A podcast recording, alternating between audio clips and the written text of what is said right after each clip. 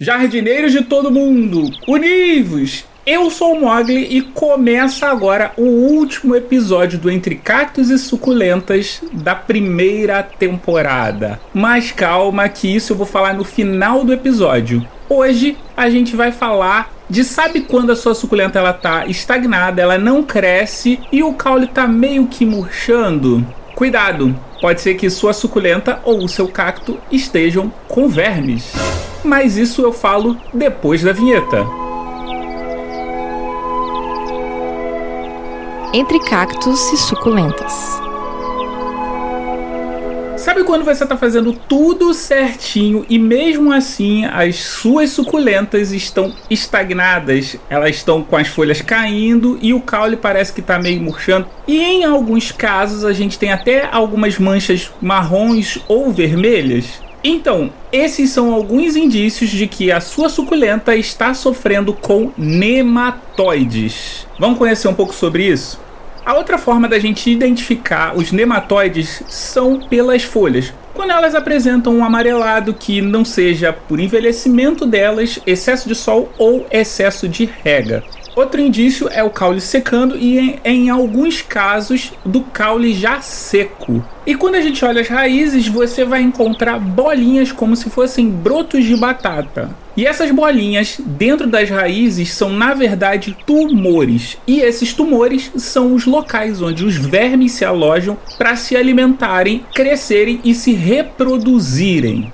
Agora que a gente já sabe como identificar essa praga, já de cara eu vou te passar três curiosidades sobre esse tema. A primeira é sobre a pronúncia correta. De acordo com o mestre doutor de botânica Samuel Gonçalves, a forma correta de falar é nematódeos. Nematos vem do grego que quer dizer fio e o prefixo oide significa parecido com, ou seja, parecido com fio. A segunda curiosidade é que os nematóides são parentes da Ascarias lumbricoides, vulgarmente conhecido como lombriga. Eu tenho certeza que você ficou chocado com essa notícia, não? Porque eu quando fiquei sabendo, eu fiquei meio que como assim?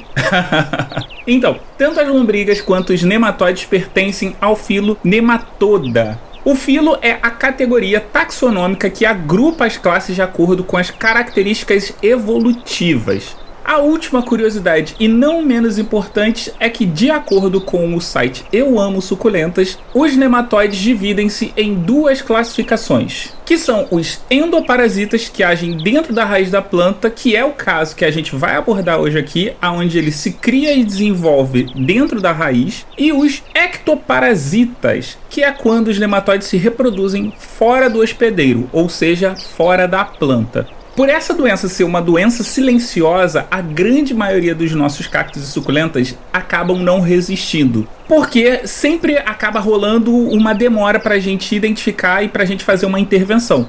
Por isso é extremamente importante a gente sempre estar tá de olho nas nossas plantinhas, como eu disse anteriormente, os tumores são em formatos de bolinhas, se assemelhando a brotos de batata. E o termo técnico correto é galhas. Mas aqui a gente fala broto de batata, tumor, que é mais fácil.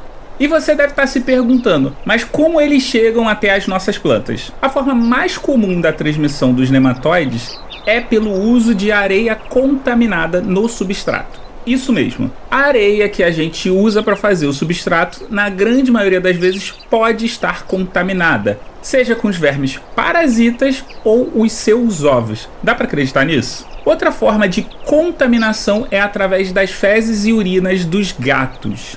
Eu não tenho certeza se outros animais também são vetores dos nematóides. Por isso é bom sempre a gente tomar cuidado.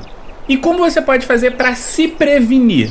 Antes de você fazer o seu substrato com areia, você pode pegar a areia e levar ao fogo e elevar a altas temperaturas por alguns minutos para que você elimine totalmente os vermes e os ovos. Eu já vi gente fazendo isso, colocando numa panela e jogando no fogo mesmo, e deu certo. Outra opção, que é a que eu adotei, é a de não usar mais substratos que tenham areia na composição. Ou seja, agora eu só uso substrato que não tem areia na mistura. Mas Mogli, eu acabei de descobrir que eu tenho nematóides e o que eu faço?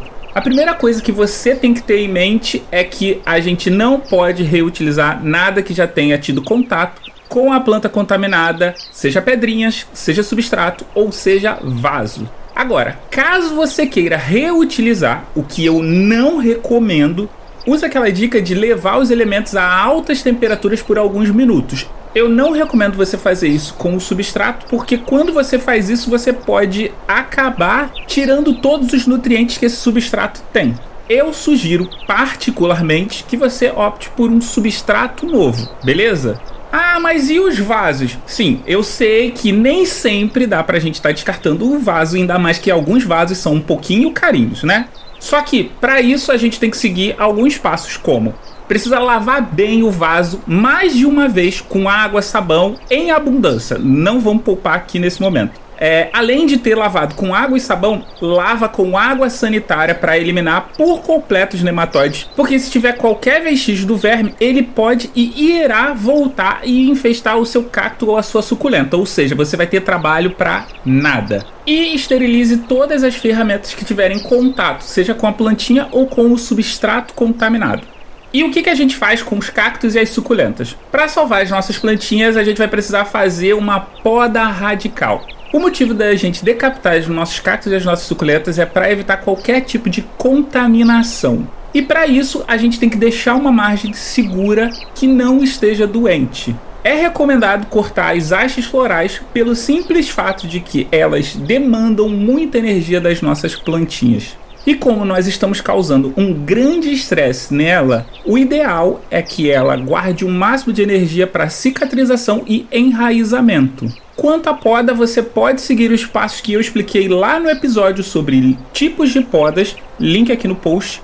Importante, se a planta estiver num vaso que tenha nematóides e você não tenha identificado que tenha nematóides nela, mesmo assim eu recomendo que você faça a decapitação dela porque pode ser que ela já esteja contaminada e a gente não saiba. Nisso, aí você coloca ela num substrato novo e tempos depois você descobre que tem nematóides e aí você vai ter que desperdiçar substrato novamente. Então o ideal é a gente faz uma decapitaçãozinha e segue a vida.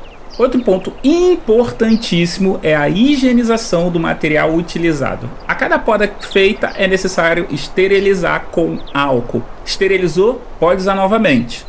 O motivo desse cuidado é para que nenhum vestígio seja levado para outra planta. E o que você vai fazer com as raízes e o substrato que sobrou? O ideal é queimar ou incinerar, mas eu sei que nem todo mundo tem essa possibilidade. O que eu recomendo é você colocar num plástico separado, numa sacola separada e descartar no lixo. Se você tiver como descartar no local mais adequado, fica aqui a recomendação. Existe também uma técnica que consiste na aplicação de um vermicida de uso animal chamado Proverme nas suculentas, que serve para tratar os nematóides. E aqui eu faço questão de frisar: não existe nenhum estudo científico sobre essa técnica, mas eu fiz uso dela e eu conheço pessoas que já fizeram uso dessa técnica e ela deu certo. Então, vale como experiência empírica. Significa que isso vai funcionar com certeza absoluta?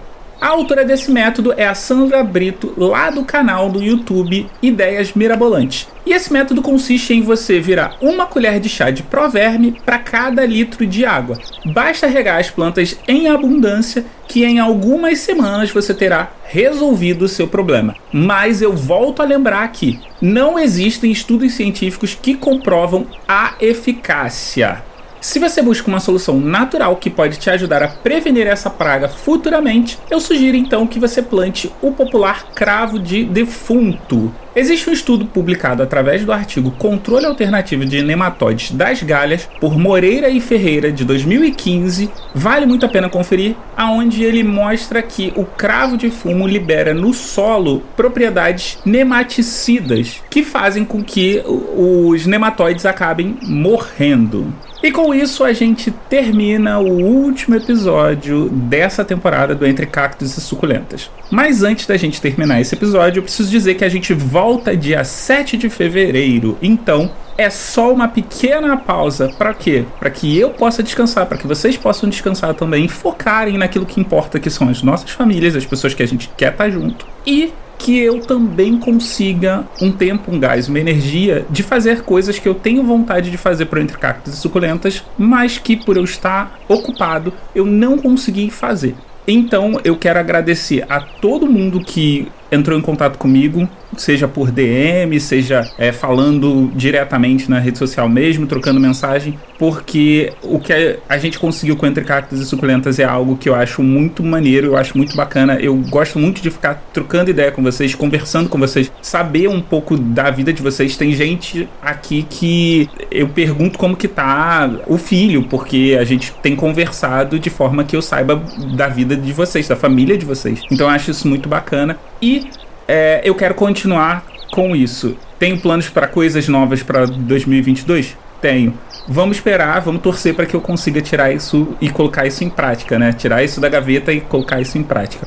Mas antes de finalizar, eu preciso agradecer a Fabiana Murray do Pílulas de Beleza, link aqui no post, que esteve com a gente auxiliando nas redes sociais, a nossa pauteira Valéria, que ajuda nas pesquisas e na produção da pauta do Entre Cactos e Suculentas, e principalmente a minha querida Priscila Armani, que foi quem ficou no meu ouvido falando para eu tirar esse projeto da gaveta que ela não queria ser só ela ouvindo eu falar sobre cactos e suculentas e ela falou: "Olha, outras pessoas precisam ouvir sobre isso". Então, para de encher o meu saco e vai produzir esse podcast, porque são duas coisas que você gosta pra caramba de fazer. E tá aqui, e eu agradeço muito ao incentivo dela pela consequência que foi conhecer todos vocês. Então, nesse final de ano, eu queria mandar um beijo, um abraço bem apertado em vocês e dizer que 2022 é logo ali e que a gente esteja forte, unido e energizado para enfrentar mais um ano pauleira. Um beijo e até a próxima.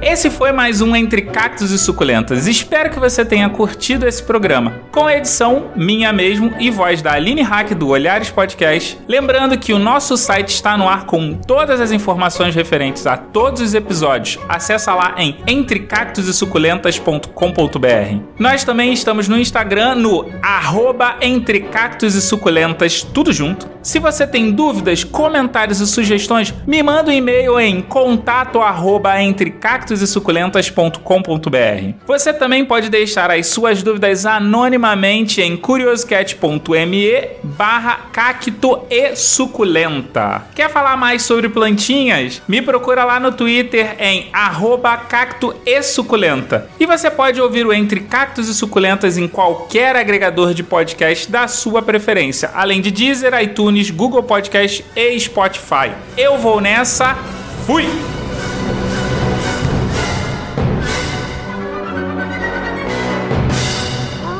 Mogli Edições.